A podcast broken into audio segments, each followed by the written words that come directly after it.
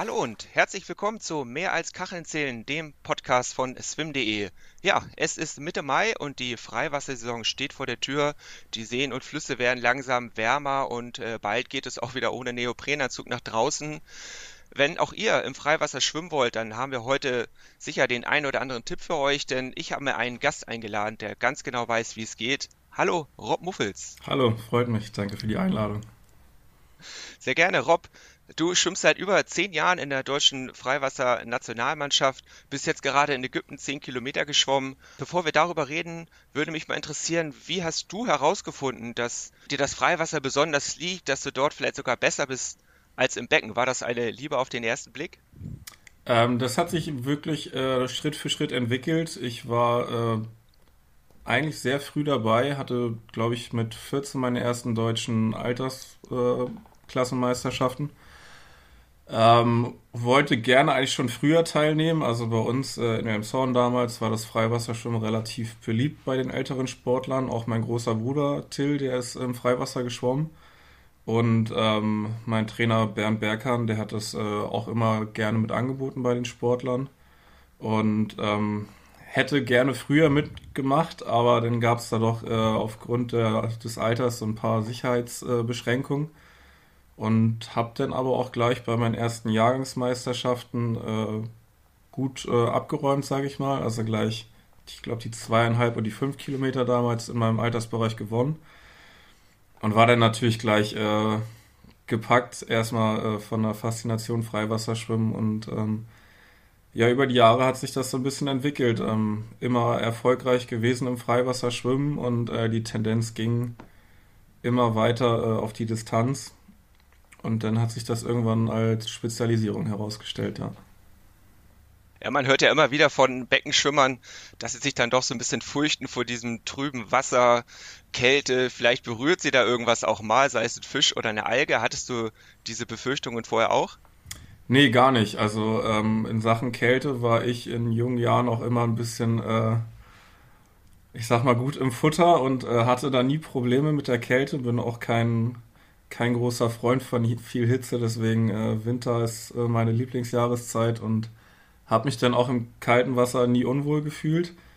Und ähm, über Fische und andere Sachen habe ich mir nie großartig Gedanken gemacht am Anfang, sondern äh, habe einfach immer versucht, äh, hinter den größeren Jungs hinterher zu schwimmen und habe einfach nur nach Füßen geguckt, die vor mir sind, nicht nach irgendwelchen Fischen oder Algen.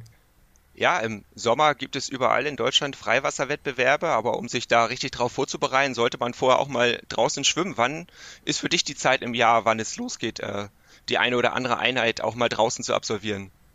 Ja, das äh, geht jetzt halt wirklich im Mai, Juni los, äh, dass man auch wirklich in Deutschland gut schwimmen kann. Ähm, ich habe natürlich das Glück, dass ich durch äh, die Nationalmannschaft und die internationalen Wettbewerbe auch gerne mal im Dezember oder Februar international in der Sonne beim Wettkampf bin. Ähm, aber so das Training hier in Magdeburg zum Beispiel für auch gerade die jüngeren Jahrgänge, dass man sich ans Freiwasser gewöhnt, die beginnen jetzt so Ende Mai, Anfang Juni, wenn die Sonne wirklich äh, rauskommt und die Seen auch so langsam Schwimmtemperatur haben. Ja, gutes Stichwort, die äh, Temperatur. Ich denke, jetzt wird es langsam zweistellig. Was ist so deine Wohlfühltemperatur? Oh, eine Wohlfühltemperatur würde ich sagen, ist gerade so ungefähr bei 20 Grad. Ähm, gerne auch sehr salziges Wasser, das ist für mich immer ein bisschen fester, da habe ich immer ein bisschen mehr Auftrieb und kann meine Kraft auch besser ins Wasser bringen. Und auch äh, das kältere Wasser, das hat immer eine höhere Dichte und ähm, das kommt immer sehr entgegen. Und häufig ist es auch eher ein Hindernis für meine Konkurrenten, wenn es dann doch sehr kalt ist, äh, dann frieren die meisten schon, wenn ich mich gerade erst wohlfühle. Ja, welchen Tipp kannst du geben, um sich an kaltes Wasser zu gewöhnen? Hilft es da äh, beim Duschen auf kaltes Wasser umzustellen? Ja, ich glaube, ähm, das kannst du sowohl in beide Richtungen steuern, also einfach äh, vielleicht kalt duschen, Kältebäder machen, vielleicht auch einfach mal so äh, ein bisschen erstmal in den See gehen, um sich an die Temperatur zu gewöhnen, ohne gleich äh, aktiv zu sein. Und dann äh, Schritt für Schritt sowas steigern. Das kannst du genauso gut äh, machen, wenn du dich an sehr warmes äh, Wasser gewöhnen willst. Saunagänge machen, warm baden etc. Sowas haben wir zum Beispiel vor Tokio gemacht, vor den Olympischen Spielen. um uns an die was, äh, warme Wassertemperatur da zu gewöhnen und äh, für kaltes Wasser umgekehrt genauso. Also wie man äh, quasi auch die Distanz des Schwimmens trainiert, musst du dich dann auch äh, an solche Gegebenheiten Schritt für Schritt rantasten. Und irgendwann äh, wird dir wahrscheinlich auch ein Eisschwimmer zum Beispiel sagen, dass das gar kein Problem mehr ist, wenn du das regelmäßig machst. Ja, ist alles eine Frage der Gewöhnung. Trotzdem gibt es bei euch ja seit einigen Jahren auch äh, Neoprenanzüge. Du hast da ja auch die, die Umstellung mitgemacht. Vor ein paar Jahren gab es das äh, gar nicht, da war das absolutes No-Go und dann sind plötzlich diese schwarzen Anzüge auch bei euch äh, Leistungsschummern aufgetaucht. Äh, wie ist da aktuell die Regel? Ich glaube, bei 20 Grad darunter ist Pflicht und darüber ist ähm, Neopren nicht erlaubt, oder? Jetzt äh, zum neuen Jahr wurde es umgestellt. Ähm, Neopren ist Pflicht unter 18 Grad und alles darüber ist ganz normal im äh, Wettkampfanzug. Okay, also 18 Grad ist äh, die Grenze. Oh, ja, wie fühlst du dich im Neoprenanzug? Das ähm, muss ich sagen, hat allen eigentlich am Anfang sehr schwer getan, weil äh, wir das nicht gewohnt waren gerade auch über der Schulter äh, den Anzug zu haben, diesen zusätzlichen Widerstand zu haben. Und ähm, da wir sowieso schon relativ hoch belastet sind äh, durch den Sport in der Schulter, war das teilweise auch ein bisschen zu viel Belastung. Es gab auch äh, Schulterprobleme durch den Neoprenanzug. Ähm, Gerade die ersten Modelle, Modelle, die waren ein bisschen dicker, ähm, Richtung äh, Triathlon-Neopren. Und ähm, mittlerweile äh, muss man wirklich sagen, haben sie da gut sich weiterentwickelt und haben dafür gesorgt, dass der Stoff ein bisschen flexibler ist, ein bisschen dünner, sodass wir damit mittlerweile deutlich besser zurechtkommen. Und äh, gerade am Anfang hat sich das so ein bisschen gesplittet, die Lager, ich sag mal, im äh, professionellen Freiwasserschwimmen von Leuten, die gar nicht mit Neopren klargekommen sind, Leute, die gut damit klargekommen sind, die vielleicht auch profitiert haben durch den zusätzlichen Auftrieb, weil sie vielleicht eine schlechtere Wasserlage haben als die wirklich guten Stilisten. Äh, mittlerweile würde ich behaupten, dass dieser Nachteil, den äh, manche hatten, beziehungsweise Vorteil für die anderen, sich so ein bisschen angeglichen hat. Ähm, es gibt immer noch Leute, die sagen, okay, ich schwimme gar nicht gerne im Neopren, aber ich persönlich äh, lasse mich da nicht großartig von beeinflussen. Äh, man muss sich dann einfach an die Bedingungen anpassen. Also man muss den besseren Auftrieb nutzen, man muss damit klarkommen, dass man vielleicht weniger Gespür hat am Arm durch äh, das Material, das da dran ist. Und ähm, es ist halt einfach ein zusätzlicher Faktor, der dazukommt in Sachen äußere Umstände, was wir im Freiwasser Nummer 4 haben. Und das macht, finde ich, für mich auch so ein bisschen den Charme des Sports halt aus, dass es darum geht, wer am besten mit den Bedingungen klarkommt. Und da ist für mich Neopren einfach ein zusätzlicher Faktor. Und in Sachen Kälte muss man halt auch sagen, ist es dann auch irgendwann wirklich relevant, dass man den hat, weil äh, 10 Kilometer bei 16 Grad zu schwimmen, das ist keine schöne Erfahrung. Da wird dann auch mir langsam kalt. Was ist denn so das Kälteste, in dem du schon mal geschwommen bist oder äh, so ein wirkliches Rennen dann auch absolviert hast? Ich glaube, mit das Kälteste müsste die Europameisterschaft 2018 in Glasgow gewesen sein, im äh, Loch Lomond.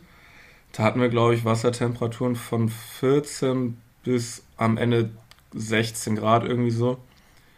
Das ist aber schon wirklich äh, sehr kalt und äh, das müsste mit vielleicht Ausnahme eines Weltcups in Portugal, in Setúbal, der äh, jedes Jahr im Kalender steht, eigentlich äh, mein kältestes Rennen gewesen sein.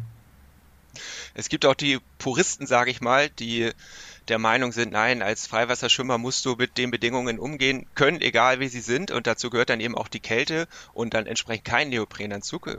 Was, was sagst du dazu? Oder geht dann doch die Sicherheit vor? Ähm, ja, grundsätzlich äh, finde ich das gar keine schlechte Einstellung. Ähm, aber sicherlich äh, geht auch irgendwann die Sicherheit vor und da sind wir wirklich äh, bei, bei Temperaturen, wo es dann auch gefährlich werden kann für manche Athleten. Und ähm, dementsprechend bin ich mit der aktuellen Regelung sehr zufrieden. Äh, die letzten Jahre war die Regelung, dass wir zwischen 18 und 20 Grad aussuchen können, ob wir mit Neopren schwimmen. Und ähm, das fand ich immer ein bisschen, bisschen schade, weil da wurde es dann ein bisschen hin und her gepokert und so also haben wir eine strikte Regel, 18 Grad. Ist, denke ich, auch äh, eine gute Temperatur, wo Neopren notwendig wird. Ähm, wenn man so bei 19,9 Grad schwimmt, dann wird es im Neopren auch sehr schnell warm, wenn man noch äh, wirklich viel Sonne vielleicht dazu hat in südlichen Ländern, wo das Wasser halt aber einfach noch gar nicht äh, aufgewärmt ist. Das ist dann auch unschön, aber aktuell bin ich sehr zufrieden mit der Regelung und ähm, kann aber auch den Ansatz verstehen zu sagen, okay, Freiwasserschwimmen, das ist dann so ein bisschen so der so für die harten Knochen, um sich so ein bisschen äh, zu profilieren, sage ich mal. Aber ich denke, aktuell haben wir eine sehr gute Regelung. Was macht denn für dich persönlich den Reiz des Open Water Schwimmens aus im Gegensatz zum Becken? Also du trainierst mit Sicherheit sehr viel im Becken, aber Wettkämpfe schwimmst du nur noch sehr gelegentlich. Ist mir zumindest so aufgefallen, aber ja. eigentlich nur noch draußen. Äh, ja, was macht für dich das Freiwasserschwimmen aus? Ähm, ja, also grundsätzlich halt, wie ich schon gesagt hatte, das äh, Klarkommen mit den Bedingungen, also diese unterschiedlichen Faktoren, die wir jedes Mal haben und ähm, auch nicht immer perfekt darauf vorbereitet sein können, weil es kann am Renntag immer mal ein Sturm aufziehen, es kann regnen. Man weiß nie genau, was hundertprozentig passiert. Das ist für mich wirklich ein großer Faktor und ähm, allein die Distanz, ähm, das Strategische, wie teile ich mir das Rennen ein. Hinzu kommt natürlich auch noch der direkte Körperkontakt. Also wir haben wirklich ein, ein Feld oder ein Pulk an Menschen, wo man sich äh, orientieren muss, wo man drin zurechtkommen muss. Also es ist nochmal was anderes, als wenn man einfach 10 Kilometer im Becken schwimmt und jeder versucht, äh, seine beste Zeit zu schwimmen, sondern äh, man, man muss Wasserschatten ausnutzen man muss vielleicht auch klarkommen mit jemandem, der äh, eine unsaubere Technik hat und einem hier und da mal den Schwinger ins Gesicht haut. Solche Sachen ist für mich, das macht für mich den Charme aus und ist halt auch einfach die, die große, der große Unterschied zum Beckenschwimmen. Als Schwimmer kennt man das ja, wenn man einen hinter sich hat, der einen ständig mal an den Füßen berührt. Ich kann mir vorstellen, im Open Water passiert das ständig. Ja. Ist man da nicht äh, unheimlich genervt?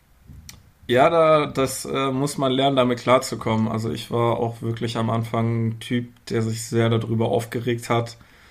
Ähm, allgemein habe ich mich früher sehr viel äh, an meinen Konkurrenten aufgerieben, sage ich mal, habe äh, Energie verschwendet, äh, um Zweikämpfe zu gewinnen oder einfach nur, weil ich mich aufgeregt habe mental und es für Stress gesorgt hat im Rennen. Ähm, das ist etwas, womit man auch klarkommen muss. Ich sage mal, wenn da jemand nur die Füße anfasst, äh, das ist dann noch gut. Das ist äh, ein kleiner Störfaktor. Ähm, aber das ist alles wirklich eine Gewöhnungssache und äh, man muss ja auch sagen, man selbst fest auch gelegentlich vorne die Füße des Vordermanns an. So, das ist dann ein Geben und Nehmen. Ja, welche Möglichkeiten hast du dann im Rennen, wenn da jetzt mal ein Konkurrent dabei ist, der es ein bisschen übertreibt, dem dann mal die Meinung zu sagen? Also wirklich miteinander sprechen könnte er ja eigentlich nicht. Nee, genau. Also natürlich, äh, wenn es wirklich extrem wird, versucht der eine oder andere das auch mal rüber zu schreien, aber in der Regel hat der andere dann genau in dem Moment natürlich auch den Kopf unter Wasser. Ähm, das Schlauste meiner Meinung nach ist immer äh, versuchen, dem Konflikt aus dem Weg zu gehen weil, wie gesagt, man verschwendet unheimlich viel Energie bei solchen Sachen. Ähm, man kann sich einfach einen halben Meter zurückfallen lassen, dann äh, anstatt neben dem anderen zu schwimmen, auf der Hüfte von dem anderen schwimmen, auf der Welle. Das spart viel Energie. Man kann versuchen, vielleicht auch die Seite zu ändern, also sich über den anderen rüber zu rollen. Natürlich nicht direkt äh, auf gleicher Höhe, sondern auch zurückfallen lassen, über die Hüfte rüberrollen, über die Beine. Das ist eine sehr schnelle Methode, um die Seite zu wechseln. Ich bin kein Fan davon, unter durchzutauchen, weil äh, im Schwimmbetrieb unter durchtauchen, das kostet einfach zu viel Zeit.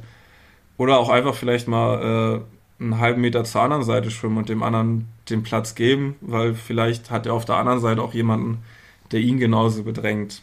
Also man muss versuchen, ruhig zu bleiben, den Überblick zu bewahren und wirklich am besten äh, den Kontakt vermeiden und äh, wenn es wirklich gar nicht anders geht, muss man vielleicht dann auch einfach mal zeigen, wer der Stärkere ist, ein bisschen zurückschubsen.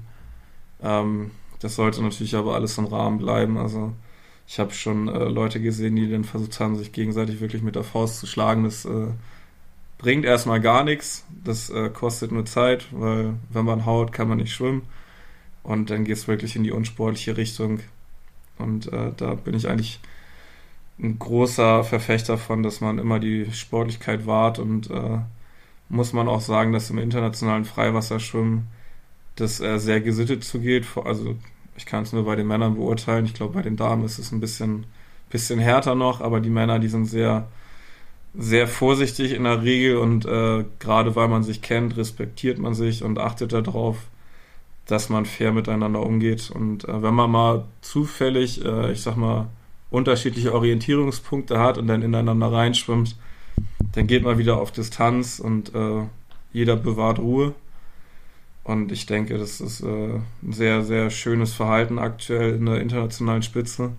Aber gerade so junge Sportler, die sorgen dann natürlich auch immer für ein bisschen Stimmung, weil die wollen sich beweisen und ähm, wissen teilweise natürlich auch nicht, äh, mit wem sie sich dann vielleicht anlegen, wenn sie es besser nicht sollten. Erkennst du denn eigentlich immer, wer da gerade neben dir und vor dir steht? Kennst du deine Konkurrenten? Erkennst du die am Stil? Oder wie orientierst du dich an den anderen?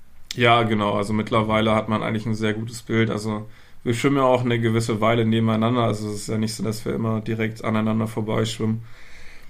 In der Regel guckt man sich natürlich auch äh, erstmal das Starterfeld im Vorwege an, weiß, wer welche Startnummer hat. Daran kann man sich gut orientieren. Aktuell haben wir auch äh, nationale Badekappen, die meistens sehr auffällig sind, wo man auch schon mal die Nationen erstmal unterscheiden kann. Und auch in Sachen äh, Schwimmbrillen gibt es ja schon so viele unterschiedliche Modelle. Da äh, kann man sich auch schon gut dran orientieren.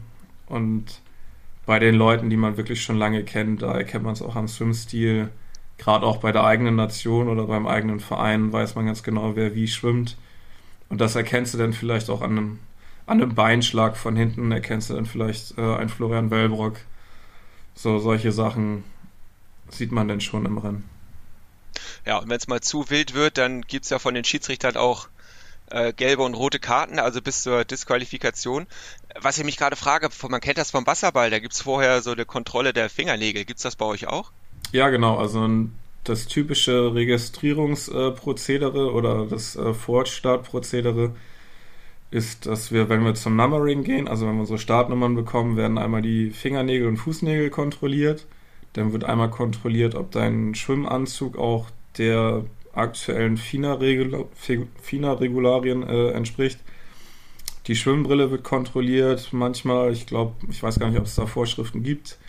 Ähm, die Badekappe wird kontrolliert, weil da gibt es auch Vorschriften, wie groß der äh, Ausrüster drauf sein darf, wie groß die Nation drauf sein darf, ähm, etc. Und dann ähm, kriegst du in der Regel deine Startnummer auf dem Rücken geschrieben oder mit diesen äh, Tattoos draufgeklebt. Das ist so der, der typische Ablauf und äh, meistens gibt es dann im Nachgang auch noch äh, die Transponder für die elektronische Zeitmessung. Mhm. Wie bereitest du dich auf ein Rennen vor, wenn du jetzt zum Beispiel so wie dieses Weltcuprennen in Ägypten vor der Brust hast, da wirst du wahrscheinlich vorher wissen, das Wasser ist relativ warm. Ob es dann an dem Tag so windig ist, wie es jetzt war, das äh, weißt du vielleicht nicht, aber was passiert in den Tagen vor? Wie bereitest du dich vor? Ähm, also wenn ich wirklich ein Rennen 100% vorbereite, also wirklich äh, Top-Leistung abliefern will, beginnt die Vorbereitung eigentlich schon drei Wochen vorher, dass ich äh, sukzessiv mein Training runterfahre, also den Regenerationsprozess einleite. Das fängt dann an, äh, dass ich halt mein Krafttraining reduziere, mein Landtraining an Volumen reduziere und dann auch das Schwimmtraining Intensität und Volumen sukzessiv runterfahre. Und dann ähm, kriegst du meistens, wenn es gut läuft, zwei, drei Wochen vorher eine vernünftige Ausschreibung des Rennens, manchmal auch einen Ticken früher. Und ähm, dann guckst du dir schon mal den Kurs an, der ist in der Regel schon durchgeplant, guckst, äh, welche Wendebojen habe ich, ähm, wo kann ich verpflegen, wie oft kann ich verpflegen, wie viele Runden muss ich überhaupt schwimmen, gibt ja auch unterschiedliche Streckenlängen oder Kurslängen. Ähm, und dann natürlich äh, wird geguckt, äh, muss ich mit Neopren schwimmen, muss ich nochmal mein Neopren im Training auspacken, nochmal Test schwimmen, die Technik äh, ein bisschen anpassen an äh, das neue Material. Alternativ dazu natürlich auch mit den ähm, normalen Wettkampfanzügen, die wir haben, vielleicht mal eine Trainingsserie schwimmen und ähm, wirklich sich aufs Material einstellen, weil Das gibt nun mal mehr Auftrieb und ähm, verändert die Körperspannung. Und da musst du dich so ein bisschen drauf einstellen und ähm, ja, es kommt dann auch drauf an, ob du wirklich extreme Verhältnisse hast. Also ich sag mal, die Wassertemperaturen, die wir in der Regel haben, die sind ähm, nicht so, dass man sich besonders darauf einstellen muss. Also meistens liegen die bei 20 Grad bis, sage ich mal, 24 Grad. Also alles, äh, sage ich mal, unspektakulär. Wenn du dann wirklich Temperaturen hast, die sehr hoch gehen, dann ist wirklich sehr wichtig, dass du dich auf sowas vorbereitest mit Wärmebädern, Sauna etc. Was aber auch nicht der Regelfall ist. Das war jetzt ähm, mit den Olympischen Spielen in Tokio zum Beispiel so. Hatte ich aber vorher nicht, dass es so extrem ist. Und ähm, ja, das ist eigentlich der reguläre Ablauf. Also wenn du, ich sag mal, die Bedingungen vor Ort hast, vielleicht auch nochmal ähm, ins Freiwasser gehen, ähm, da Orientierung üben oder ähm, das Pulkschwimmen, das kannst du aber genauso gut im Becken machen. Also wenn du Trainingspartner hast, kannst du solche Sachen wie Sogschwimmen üben, ähm, Orientierung nach vorne kannst du üben. Du kannst ähm, auch nochmal unterschiedliche Rhythmen durchgehen. Also möchte ich hochfrequenter schwimmen, möchte ich lange Züge machen. Wie baue ich meine Orientierung in mein reguläres Schwimmen ein? Solche Sachen kannst du denn äh, durchgehen und das machen wir dann meistens so eine Woche vorm Rennen nochmal alle Abläufe wieder ins Gedächtnis rufen und wieder ein bisschen Routine reinbringen. Ja, Orientierung, da will ich gleich mal einhaken. Wie, wie, wie kann man das trainieren? Draußen im See oder auch im Pool?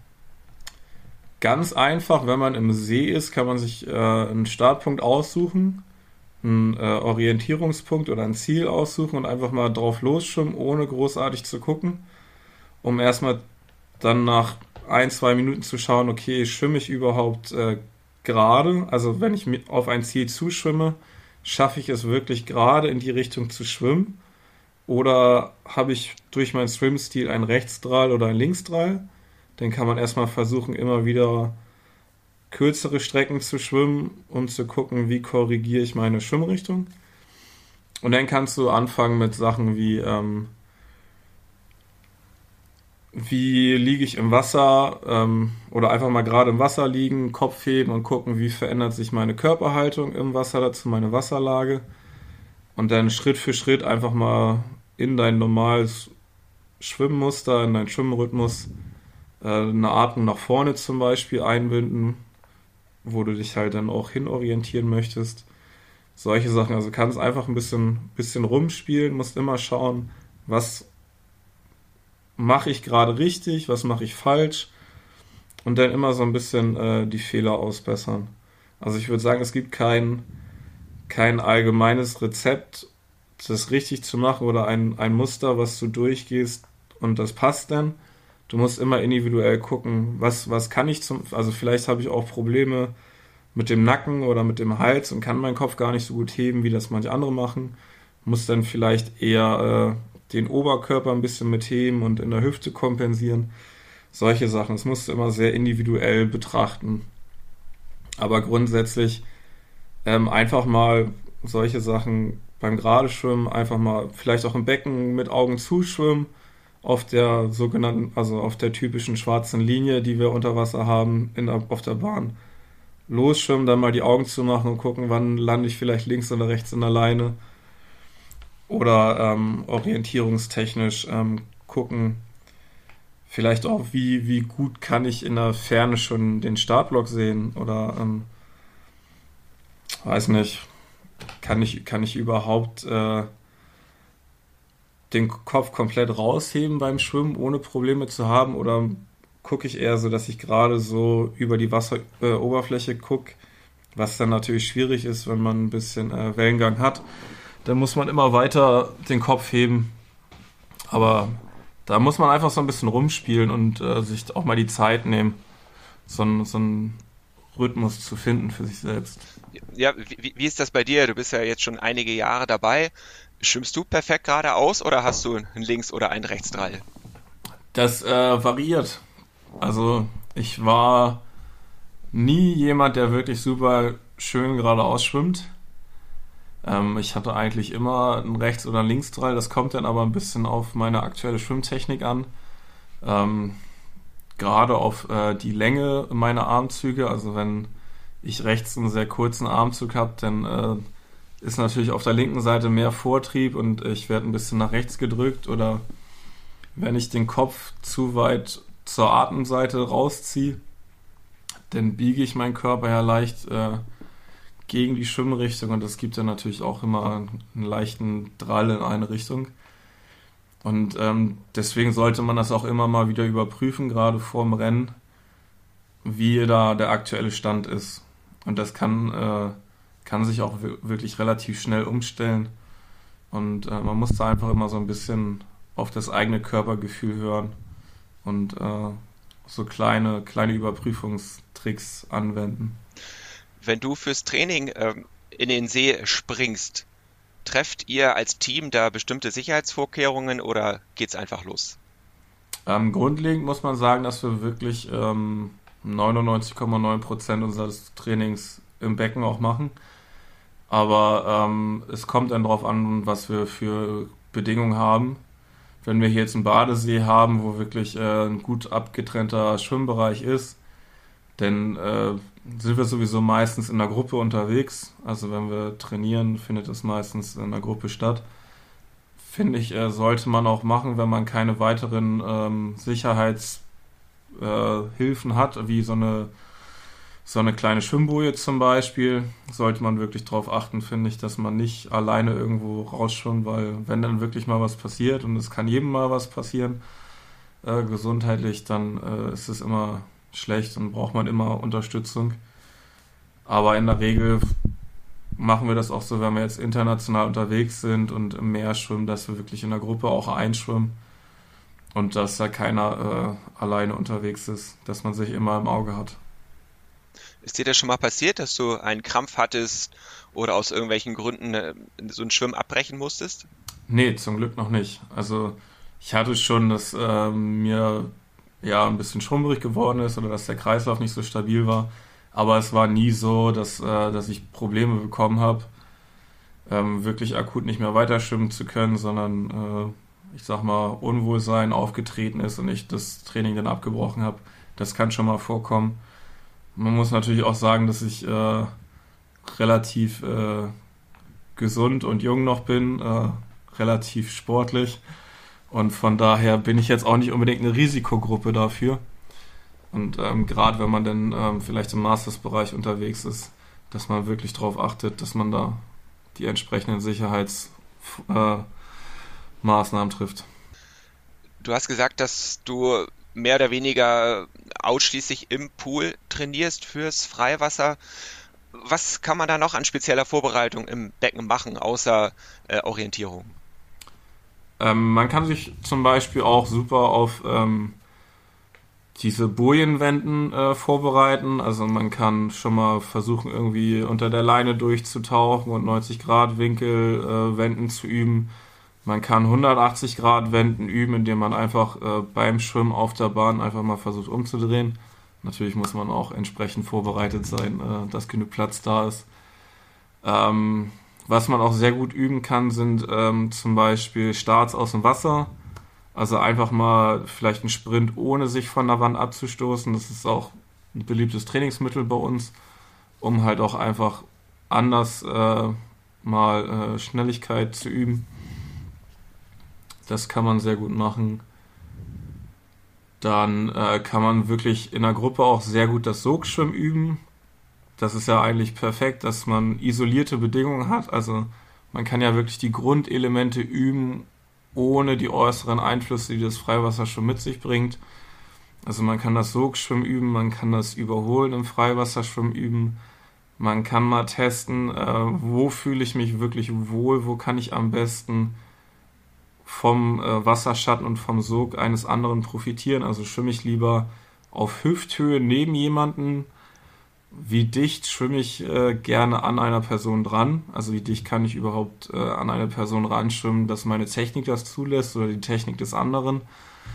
Ja, gibt es, gibt es an der Stelle eigentlich wissenschaftliche Untersuchungen, was am besten ist, auf Hüfte schwimmen oder knapp dahinter? Nee, also vielleicht gibt es die, aber es gibt, glaube ich, noch keine eindeutigen Erkenntnisse. Ähm, für mich persönlich äh, würde ich sagen, dass ein optimaler Wasserschatten halt einfach hinter einer anderen Person ist. Also wir haben das auch gerne früher in dem, in dem Teamwettbewerb gemacht, wo man mit zwei Männern und einer Frau gestartet ist und das die äh, schnellste Zeit äh, des, äh, die Zeit der langsamsten Person gewertet wird, haben wir es in der Regel so gemacht, dass wir mit drei Leuten direkt hintereinander schwimmen und die Frau am Ende schwimmt, um halt wirklich äh, den optimalen Wasserschatten von den beiden Männern davor zu äh, genießen. Ähm, ich finde ein Schwimmen auf der Hüfte beziehungsweise auf der Welle des Nebenmann finde ich immer sehr äh, profitabel. Da kann ich gut äh, rutschen, kann ich gut lange Züge machen, kann ich gut entspannt schwimmen, ohne auch ähm, großartig nach vorne gucken zu müssen, gerade wenn es in Richtung Atemseite bei mir auch ist. Dann kann ich mich sehr gut an einer anderen Person orientieren und ähm, muss mich auch nicht großartig weiter orientieren. Gebe ich natürlich relativ viel äh, Vertrauen auch in die Orientierung meines Nebenmannes, aber das ist eine Position, wo ich, wo ich sehr gut schwimmen kann und da kann ich auch mal die andere Person ein bisschen beeinflussen, kann der ein bisschen äh, Wasser abgraben sozusagen, also kann das Wasser vor der Hand meines Nebenmanns schon beschleunigen mit meinem eigenen Zug und kann ihn damit auch langsamer machen. Ähm, das ist für mich eine sehr gute Position, um selbst mich wohl zu fühlen und den anderen auch so ein bisschen müde zu machen, so ein bisschen mürbe zu machen. Und das ist auch eine sehr gute Position, für, wenn man in den Endspurt gehen will. Also da kann man schon sehr lange viel Energie sparen, ist aber nicht zu weit hinter der anderen Person, um noch vorbeizugehen. Das muss man aber auch bedenken, dass wenn man jetzt in einem Endspurt jetzt mal äh, hypothetisch ist, dass der Weg von äh, den Füßen eines anderen bis vor die Hände schon ein sehr weiter Weg ist. Und da braucht man auch eine gewisse Zeit oder eine deutlich höhere Geschwindigkeit, um diesen Weg dann auch zu überbrücken. Ja, ganz häufig enden eure Rennen ja auch im Schlussspurt, obwohl ihr zwei Stunden lang unterwegs seid, geht es am Ende um Sekunden oder sogar nur um Zehntel. Boah, was, was geht da in einem vor da auf den, auf den letzten Metern? Ähm, bei mir im Kopf gar nichts. Ich bin ein äh, Typ, der gerne einfach äh, den Kopf ausschaltet und in den Situationen instinktiv handelt. Da muss man natürlich auch die Abläufe ähm, routiniert haben oder vielleicht auch schon automatisiert, dass man genau weiß, okay, wann, wann muss ich äh, meinen Sprint ansetzen. Aber grundlegend ähm, ist es äh, wirklich für mich optimal, da den Kopf auszuschalten, auch einfach nicht mehr an Sachen wie Schmerz zu denken oder was ganz, ganz äh, Fatales. Was passiert, wenn ich es nicht schaffe? Also entweder ist in meinem Kopf, ich schlage vor ihm an, ich schaffe es, oder eine gewisse Leere. Und ähm, dementsprechend muss es, muss es auch typabhängig machen. Also manche müssen sich auch denken, okay, ich schaffe es, ich muss jetzt das machen, ich muss äh, jetzt den Beinschlag bringen, jetzt äh, muss ich mehr Kraft in die Arme reinbringen. Das ist ganz unterschiedlich, aber ich bin äh, Verfechter von der äh, Kopf ausschalten und machen Methode. Ja, dein Teamkollege Florian Wellbrock hat es ja bei Olympia vorgemacht. Da ist er mal dem Feld weggeschwommen und hat das Ding dann auch bis ins Ziel ja, dominiert und gerettet, sag ich mal. Das passiert aber unheimlich selten. In der Regel schwimmt ihr als Gruppe zusammen und am Ende gibt's den Schlusssport. Ja, also da muss man sagen, ähm, hat sich auch einiges getan in den zehn Jahren oder mehr, die ich jetzt im internationalen Freiwasser schon dabei bin. Ähm, die Rennen sind deutlich schneller geworden, dadurch, dass wir halt wirklich äh, ja auch den, den guten und auch ähm, prominenten Zuwachs haben aus dem Beckenschwimmen. Also es macht, macht die äh, Sportart ja deutlich attraktiver, die Rennen, die, wie sie aktuell gestaltet werden dass wir jetzt halt Leute haben wie ein Florian Wellbrock, ein Gregorio Paltrinieri, die halt auch wirklich sehr lange eine sehr hohe Geschwindigkeit schwimmen können und ähm, dadurch halt diese Felder so ein bisschen länger ziehen und ähm, es kommt trotzdem häufig äh, auf den Endspurt an, weil ähm, du halt wirklich sehr viele Leute hast, die gut taktieren können, die jetzt vielleicht nicht diese hohe Schwellengeschwindigkeit haben, wie sie ein Florian hat, aber die gut äh, vom Sog profitieren und damit natürlich auch äh, Energie sparen, die sie dann am Ende äh, reinbringen können. Und dann hast du aber ähm, äußere Faktoren wie zum Beispiel Wellengang, die ähm, dafür sorgen, dass das Feld ein bisschen komprimierter bleibt, weil ähm, du sehr viel Energie einfach aufwenden musst, um mit den Bedingungen klarzukommen. Also selbst äh, wenn du eine sehr hohe Geschwindigkeit hast, musst du erstmal diese 10 Kilometer überhaupt schaffen mit den Bedingungen.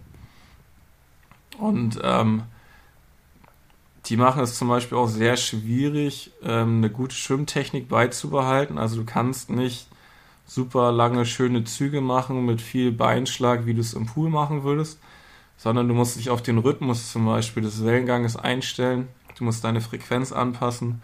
Du musst schauen, wann kann ich wirklich meinen Körper beschleunigen in dem Wasser. Wann werde ich automatisch zurückgedrückt, wenn ich gegen den Wellengang zum Beispiel schwimme oder wann kann ich meinen Körper noch stärker beschleunigen, wenn ich mit der Welle schwimme. Muss aber aufpassen, wenn das Wellental da ist und ich vielleicht einen Ticken zurückgezogen werde vom Wellengang. Also wie, wie, wie passe ich meinen, meinen Schwimmrhythmus der Welle an und äh, hole das Optimale raus. Das ist so, würde ich sagen, ein Grund dafür, warum häufig äh, die Rennen komprimiert enden mit einem Schlusssport, weil du wirklich ähm, schauen musst, dass, dass du Energie sparst und mit den Bedingungen klarkommst. Nun ist das wichtigste Rennen in deiner Sportart sind die 10 Kilometer. Das sind ja, ist ja auch die Strecke, die äh, bei Olympia geschwommen wird. Wie viel auf dieser Distanz musst du denn im Training zurücklegen, um dich perfekt vorzubereiten auf so ein langes Rennen? Ein Gesamttrainingsvolumen, was optimal wäre für mich persönlich, sind äh, im Jahresumfang bei hohen 3000 Kilometern, also sagen wir 3800 Kilometer im Jahr. Ähm, das vielleicht auch 4000, wenn, wenn man das schafft. Also das ist natürlich auch schwierig. Das ist zum Beispiel ein Grund, warum ich ähm, wenig Beckenwettkämpfe schwimme weil ich halt auch einfach sehr viel äh, Trainingsvolumen machen muss. Ich kann mich äh, nicht rausnehmen und einen Beckenwettkampf vorbereiten. Ähm, ich muss Trainingswochen von teilweise 100 Kilometern schwimmen. Ich ähm, schwimme Trainingslager, Höhentrainingslager, wo wir vier Wochen am Stück 100 Kilometer schwimmen plus oder dann haben wir zusätzlich noch unser, unser Landtraining. Du musst äh, eine gewisse Kraftausdauer haben. Du musst ähm, eine gewisse Schnelligkeit aber auch mitbringen, um am Ende einen Endspurt äh, für dich zu entscheiden.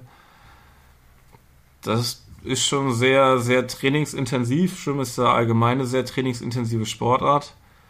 Ähm, Gerade das Langstreckenschwimmen treibt es dann aber natürlich auf die Spitze ein Video, an das ich mich gerade erinnere, das hat mir dein Trainer Bernd Berghahn einmal gezeigt. Da seid ihr, ich glaube, mit sechs, sieben Leuten in so einem Strömungskanal. Ja. Und dann hat er euch da alle gleichzeitig rein, reingescheucht und ihr seid dann da eine ganze Weile, ja, zu, nebeneinander, übereinander, hintereinander geschwommen. Ist das was, was man äh, öfters im Training macht? Ähm, ja, das ist ein Highlight, sage ich mal, wenn wir es machen, weil ähm, die meisten haben auch einen gewissen Spaß daran, natürlich dann auch mal hier ein bisschen an der Schulter zu ziehen oder am Fuß und so, aus äh, Spaßeshalber. Und so ein gewisses Last Man Standing da im Kanal zu veranstalten. Das ist halt wirklich auch bei uns haben wir, ähm, lass mich lügen, drei Meter Kanalbreite. Und wenn wir dann da mit sechs Leuten nebeneinander schwimmen, da ist dann natürlich auch wenig Luft. Ähm, das wird nicht häufig gemacht. Das weil es also sind dann eher so Ausnahmen, um, äh, ich sag mal, extremen Situationen zu simulieren. Ähm, aber grundsätzlich Kanaltraining äh, wird sehr gerne gemacht, weil du halt auch einfach dieses unterbrechungslose Schwimmen hast. Also es ist was ganz anderes, 10 Minuten im Kanal zu schwimmen, als 800 Meter auf der 50 Meter Bahn, geschweige denn auf der 25 Meter Bahn. Und ähm, das ist ein sehr gutes Trainingsmittel. Da haben wir natürlich äh, einen gewissen Luxus hier in Magdeburg, dass wir das machen können. Aber umgekehrt kann man das genauso im freien Gewässer einfach machen. Also wirklich mal aerobe Einheiten im Freiwasser machen, wo man wirklich am Stück, ähm, weiß nicht, halbe Stunde, Stunde mal schwimmt, je nachdem, was man äh, für ein Leistungsniveau hat. Das ist äh, wirklich eine ganz andere Belastung als sich alle 50 oder 25 Meter wieder von der Wand abzustoßen und eine Unterbrechung von zwei, drei Sekunden im Schwimmrhythmus zu haben. Die 10 Kilometer haben wir schon angesprochen, auch sonst, es ist ja doch relativ überschaubar, das Programm, was es im Freiwasserschwimmen gibt. Da gibt es die 5 Kilometer und die 10 Kilometer und dann gibt es noch die Staffel über 4 mal 1,5 Kilometer. Früher, du hast das vorhin gesagt, gab es noch diesen Team-Event mit zwei Männern und einer Frau, die zusammen 5 Kilometer geschwommen sind. Und bis letztes Jahr gab es noch die 25 Kilometer im Rahmen der Weltmeisterschaft, die jetzt aus meiner Sicht zumindest leider gestrichen wurden. Was, was sagst du zu diesem Programm? Findest du das richtig? Wünschst du dir da mehr Abwechslung? Und welche Hoffnung hast du, dass es vielleicht bald noch eine zweite olympische Strecke gibt?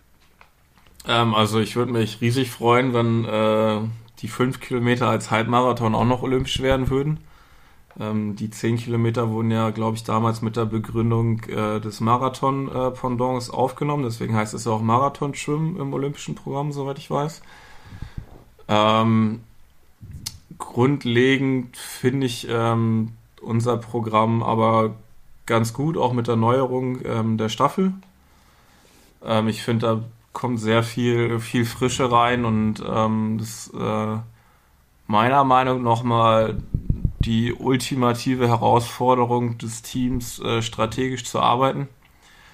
Ähm, das Interessante dabei ist halt auch, dass man im Vorwege nicht wirklich weiß, in welcher Reihenfolge die Männer und die Frauen äh, antreten. Und ähm, da kann man dann natürlich hin und her taktieren. Ähm, nehmen wir jetzt zuerst die beiden äh, Damen ins Wasser, damit die vielleicht von einem Sog eines anderen Mannes profitieren oder gehen wir Risiko und äh, versuchen vorne mit zwei Männern wegzuschwimmen? Solche taktischen Spielereien kommen da dann rein. Das finde ich äh, sehr interessant und sehr unterhaltsam auch. Und ich glaube, das könnte man äh, auch auf olympischer Ebene integrieren. Ist auch das Ziel des Weltverbandes. Und ich finde, das ist ähm, wie auch die Triathlon-Staffel ähm, bei den Olympischen Spielen wirklich sehr schön anzugucken. Was die ähm, Überdistanz mit den 25 Kilometern angeht, finde ich auch äh, sehr schade, dass sie es bei der WM rausgenommen haben. Aktuell wird es ja bei der Europameisterschaft noch im Programm bleiben. Ähm, finde ich aber auch manchmal schade, dass äh, das nicht so ernst genommen wird. Also es teilweise muss, wird ja auch mit der Begründung rausgenommen, dass das Starterfeld, glaube ich, zu klein sei. Es ist natürlich auch erstmal die Frage, wer, wer schafft äh, so eine Distanz. Ich bin sie noch nie am Stück geschwommen und äh, habe da großen Respekt vor. Wollte das eigentlich auch immer mal machen. Ähm, weiß ich jetzt nicht, wann ich die Gelegenheit dazu bekomme. Aber grundlegend finde ich, haben wir, haben wir ein gutes Programm gerade wenn diese 25 Kilometer vielleicht auch auf Weltniveau wieder reinkommen. Ähm, weil du halt auch wirklich nur bedingt in der Lage bist, äh, mehrere von diesen Distanzen zu absolvieren in, sagen wir mal, einer halben Woche oder Woche, die wir ja haben bei Wettkämpfen. Und ich denke, dass wir ähm, mit äh, den 10 und den 5 Kilometern wirklich schöne Distanzen haben für eine große Breite und ähm, dann mit den 25 Kilometern natürlich nochmal ein bisschen spezialisiert. Und für mich ist äh, die Staffel schon, schon das Highlight, was dann immer am Ende folgt. Ich sehe es ähnlich und ich denke eigentlich auch, dass diese Staffel äh, gute Chancen hat, vielleicht noch ist jetzt noch nicht in Paris, aber vielleicht vier Jahre später äh, olympisch zu werden. Man kennt das vom IOC, die wollen eher kürzere Wettbewerbe und gerade Mixwettbewerbe fördern. Deswegen bin ich da eigentlich sehr, sehr zuversichtlich, dass das irgendwann klappen wird. Bei den fünf Kilometern befürchte ich leider, dass dann gesagt wird, ob jetzt fünf oder zehn Kilometer, das macht nicht den ganz großen Unterschied, dass ich, ja, befürchte, das äh, wird noch eine Weile dauern. Äh, kommen wir mal zu dir. Wir haben das Rennen jetzt gerade in Ägypten schon ein paar Mal angesprochen. Da geht es aktuell um die WM-Qualifikation. Einmal kurz zum Modus. Da gibt es zwei Rennen. Einmal das in Ägypten und äh, jetzt kommende Woche in, in Italien, äh, auf Sardinien. Und ihr schwimmt, ich glaube, ihr seid fünf Kerle, streitet euch um einen Startplatz, weil ein Startplatz, den hat Florian Wellbrock schon sicher. Genau. Für euch fünf geht es um den zweiten. Jetzt bist du 13. geworden in Ägypten. Wie, wie siehst du jetzt deine Chancen auf diesen zweiten WM-Platz? Ja, also ähm, ich bin 13. geworden. Ähm, der zweitbeste Deutsche, Oliver Clement, mein Trainingskollege, ist Achter geworden. Dementsprechend habe ich aktuell fünf Plätze Rückstand auf äh, den aktuell Führenden in dem Kampf ums Ticket. Und dazwischen befinden sich noch äh, Linus Schwedler und Niklas Frach mit Platz 11 und 12. Ähm, das ist natürlich aktuell noch sehr eng. Ähm, ist theoretisch noch alles möglich, aber man muss natürlich sagen, dass ich äh, die schlechteste Ausgangsposition jetzt halt habe äh, im zweiten Rennen. Ähm, bin aber noch äh, relativ glücklich davon gekommen in dem Rennen jetzt. Ähm, der Abstand zwischen ähm, Oliver war schon relativ groß. Bei einem vielleicht noch besser besetzten Rennen hätten da auch noch mehr Leute zwischen sein können. Dementsprechend bin ich jetzt erstmal noch äh, mit einem blauen Auge davon gekommen und ähm, muss dann wirklich äh, versuchen, in Italien bestmöglich abzuschneiden. Also für mich ist die Herangehensweise dann natürlich äh, einfach äh, vorne wegzuschwimmen. Ähm, die anderen können dann natürlich ein bisschen mehr taktieren. Also man kann als äh, Führender kann man natürlich schauen, dass man sich einfach an den anderen Deutschen weiterhin orientiert und versucht da äh, nicht die Plätze zu verlieren. Für mich äh, wird da nicht großartig taktiert. Ähm, ich habe sozusagen nur die Flucht nach vorne. Ähm, bin aber insgesamt mit dem Rennen grundlegend zufrieden, ähm, da ich eine relativ schwierige letzte Saison hatte mit vielen Krankheitsausfällen. Und wenn es auch vielleicht blöd klingt, erstmal wieder den, den Anschluss in der internationalen Spitze finden muss. Und ähm, das war jetzt mein zweites 10 Kilometer äh, Rennen diese Saison. Ich hatte im Herbst den Europacup in Barcelona. Gegen relativ viele Junioren und äh, bin da auch Zweiter geworden. Das war ein guter Saison-Einstieg, aber man braucht eine gewisse Wettkampfroutine und ähm, die hat jetzt auch durch äh, die Pandemie ein bisschen gefehlt. Also wir haben sehr, sehr wenig Weltcuprennen aktuell, muss man leider auch sagen. Also dieses Jahr besteht der Weltcup aus fünf Rennen das ist äh, deutlich weniger, als wir es in der Vergangenheit hatten. Und äh, ich hoffe, dass äh, da auch eine Kehrtwende kommt, dass wir wieder mehr äh, Rennen über die Saison haben. Ähm, aktuell heißt es für mich dann aber erstmal äh, jetzt regenerieren und äh, neu vorbereiten auf das Rennen in Italien. Und ähm, dann, solange die Tür nach Paris weiter offen steht, äh, versuchen den Fuß da in der Tür zu haben. Ja, sehr guter Punkt. Wir haben jetzt die WM dieses Jahr in Japan. Dann gibt es auch eine zweite Weltmeisterschaft nächstes Jahr im Februar in Katar und dann kommen die Olympischen Spiele in Paris. Ja, was ist dein Ziel? Wo möchtest du hin? Ja, Paris ist natürlich äh, das große Ziel. Ähm, das ist es aber für alle. Und äh, das Ticket ist heiß umkämpft. Ähm, dieses Jahr wird in Fukuoka werden drei Tickets äh, vergeben an die ersten drei von der Weltmeisterschaft. Dementsprechend äh, wäre es natürlich super, wenn man bei der Weltmeisterschaft auch an Start geht und ähm, die Chance nutzen kann.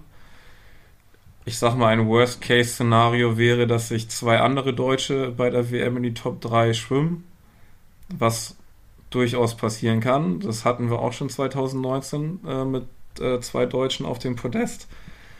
Und dann wäre die äh, Tür nach Paris natürlich zu und ähm, es geht darum, solange es geht, die Chancen in der eigenen Hand zu behalten.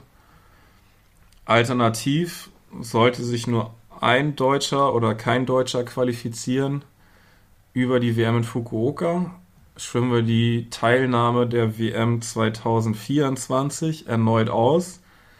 Das findet in ähm, Eilat in Israel im Dezember statt beim Weltcup. Und ähm, dementsprechend ähm, ist da dann wieder sozusagen das Rennen neu eröffnet, aber das muss man erstmal abwarten. Und dann äh, werden die letzten Olympiatickets bei der WM in Doha 24 ausgegeben. Und ich denke, da werden sehr viele Tickets ausgegeben. Ich weiß nicht die genaue Anzahl. Ich glaube, es sind 16. Müsste ich jetzt lügen, aber ich glaube, es sind 16. Und die Wahrscheinlichkeit. Ich glaube, es sind 16 insgesamt. Es sind drei jetzt dieses Jahr in, in Japan und nächstes Jahr sind es 13. Okay. Ähm, in, in Katar, aber zu, zusammen 16. Nur einmal ganz kurz, damit das nicht untergeht. Du hast die WM 2019 angesprochen mit den zwei Deutschen, die sich da die Tickets gesichert haben. Einer davon warst du. Ja, das stimmt, genau. Und dementsprechend ist natürlich mein Ziel als äh, Olympiateilnehmer 21 und auch schon WM-Medaillengewinner über die 10 Kilometer Distanz äh, in Paris dabei zu sein. Und ähm, mein Ziel wäre es auch, den elften Platz, den ich aus Tokio mit nach Hause genommen habe, nach Möglichkeit zu verbessern. Und ähm, aktuell muss man alles Step by Step sehen und ähm, wir sind aktuell in einer WM-Qualifikation und das ist der erste Schritt Richtung Paris und ähm, dementsprechend ähm, ist volle Fokussi äh, Fokussierung auf das Rennen nächste Woche. Und ähm, wenn wir die Resultate davon haben, gucken wir äh, zum nächsten Rennen. Ja, wir sind auf jeden Fall gespannt. Ihr habt eine unheimlich starke Trainingsgruppe in, in Magdeburg.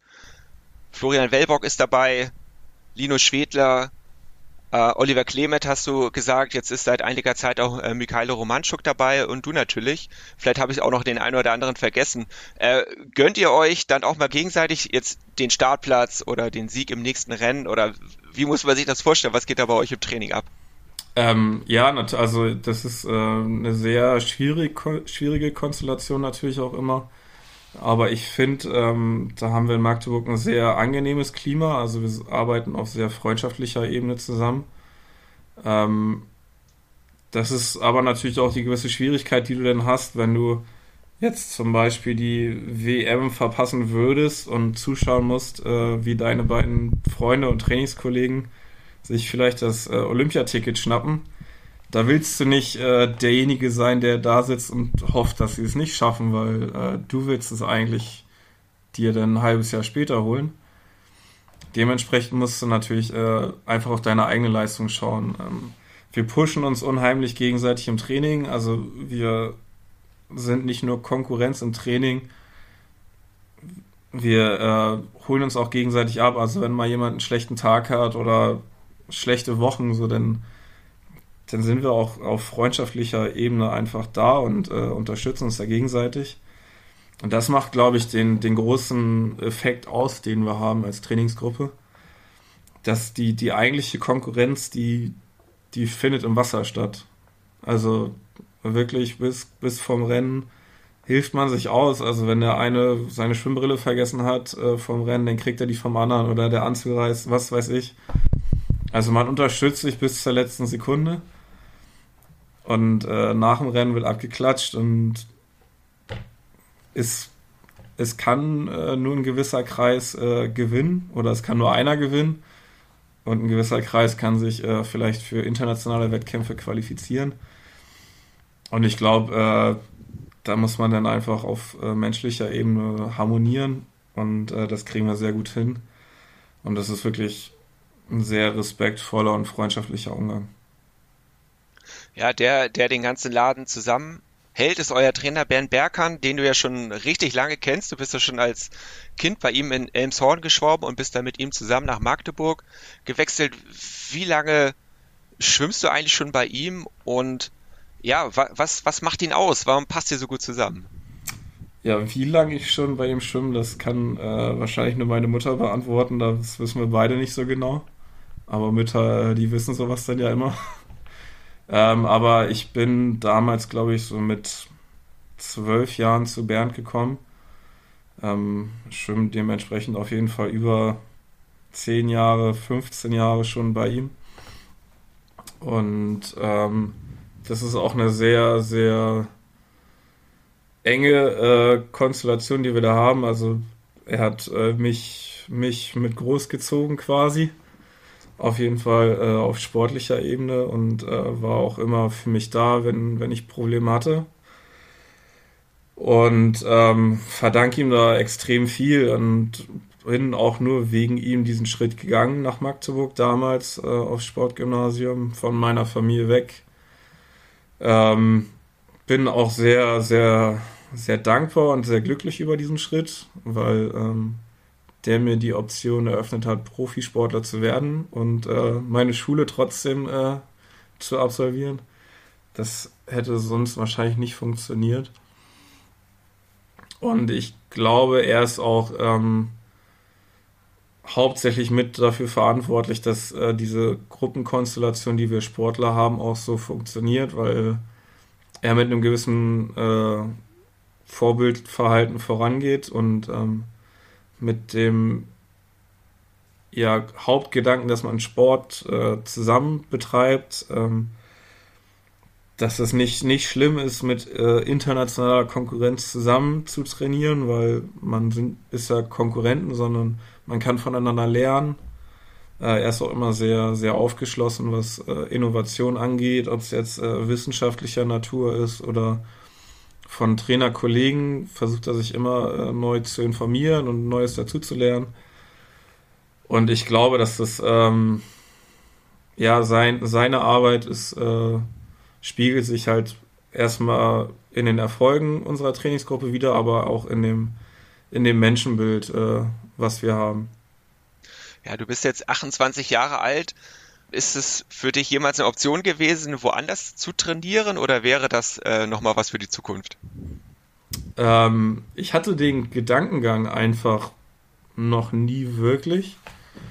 Ähm, es kommt halt einfach dazu, dass äh, wenn, wenn Probleme auftreten, ähm, haben wir, also Bernd und ich, das immer gut hinbekommen, auch neue Lösungsansätze zu finden. Äh, was auszuprobieren, auch mal, auch wenn es denn schief geht, aber einfach äh, was zu verändern. Und äh, wir kommen sehr gut auf menschlicher Ebene, finde ich, miteinander klar. Und ähm, von, der, von der Arbeitsmoral passt es auch sehr gut. Äh, wenn ich vielleicht manchmal ein bisschen äh, zu nachlässig bin, ist er dann mit seinem bisschen perfektionistischen Verhalten da und äh, fängt mich wieder ein oder wenn er ein bisschen emotionaler wird, bin ich ein bisschen nüchterner und äh, so kriegen wir das eigentlich immer sehr gut hin, ich sag mal, das Optimum rauszuholen und äh, meine, meine sportliche Leistung immer, immer weiter auf die Spitze zu treiben. Nun sind die deutschen Freiwasserschwimmer ja schon seit Jahrzehnten eigentlich immer sehr gut vorne mit dabei. Früher war es ein Thomas Lurz bei den Männern, äh, Britta Kambrau bei den Frauen Angela Maurer, du bist auch selber noch mit äh, Thomas Lutz geschwommen, glaube ich, 2013 bei den, bei den Weltmeisterschaften. Ja, du selber bist zweimal Weltmeister geworden mit dem Team. Florian Wellbrock als Olympiasieger brauche ich gar nicht zu erwähnen. War, hast du eine Erklärung? Warum sind die Deutschen so gut im Freiwasser? Ähm, ich glaube, viel ähm, profitieren wir natürlich auch von den Anfängen, also von ähm, einer Britta Kamrau, Angie Maurer, Thomas Lutz, die halt ähm, das Freiwasser schon von Anfang an mit äh, verfolgt haben, mit äh, aufgebaut haben oder also mit publik gemacht haben, auch äh, international wie national. Und ähm, dann natürlich ähm, die Stützpunkte oder die Trainer, die das, äh, ich sag mal, perfektioniert haben, das Freiwasserschwimmen oder das Langstreckenschwimmen hier in Deutschland. Und so konnten wir aus einer gewiss oder von einer gewissen Tradition profitieren bisher und ähm, sind noch dabei, weiter das äh, aufzubauen und zu verfeinern. Und es ist natürlich immer wieder kommt eine neue Schwimmgeneration ran, die wieder äh, reingeführt werden muss. Und ich denke, da haben wir sicherlich auch noch äh, Potenzial gehabt in der Vergangenheit, ähm, junge Sportler ähm, groß zu machen. Und ähm, ich glaube, das könnten wir weiterhin ähm, so forcieren, dass wir auch in der Zukunft weiter Top-Athleten haben auf dem Niveau. Weil die Talente haben wir. Auf jeden Fall, das äh, kann ich nur bekräftigen. Da kommt einiges nach. Letzte Frage: Wenn du dir das perfekte Freiwasserrennen bauen könntest, wie sehe das aus? Wäre es im See, im Meer? Wie sind die Wellen? Wie kalt oder warm ist das Wasser? Aktuell würde ich sagen, ähm, Wassertemperaturen von 18,5 Grad im Meer, schön salzig. Vielleicht nicht zu viel Sonne, die blendet. Und ähm, ein entspannter, entspannter Aufbau des Rennens und äh, ein spannender Endspurt, sodass du quasi 9999 Meter hinterher schwimmst und am Ende als erstes anschlägst. Rob Uffels, vielen Dank. Vielen Dank. Ja, das war unser Podcast mehr als Kacheln zählen für diese Woche. Wir werden natürlich sehr genau verfolgen, Rob, was du in Sardinien machst und auch was die anderen deutschen Schwimmer dort machen und werden auf swim.de darüber berichten. Hier hört ihr uns wieder in zwei Wochen dann mit einem anderen Gast oder einer Gästin. Bis dahin, tschüss.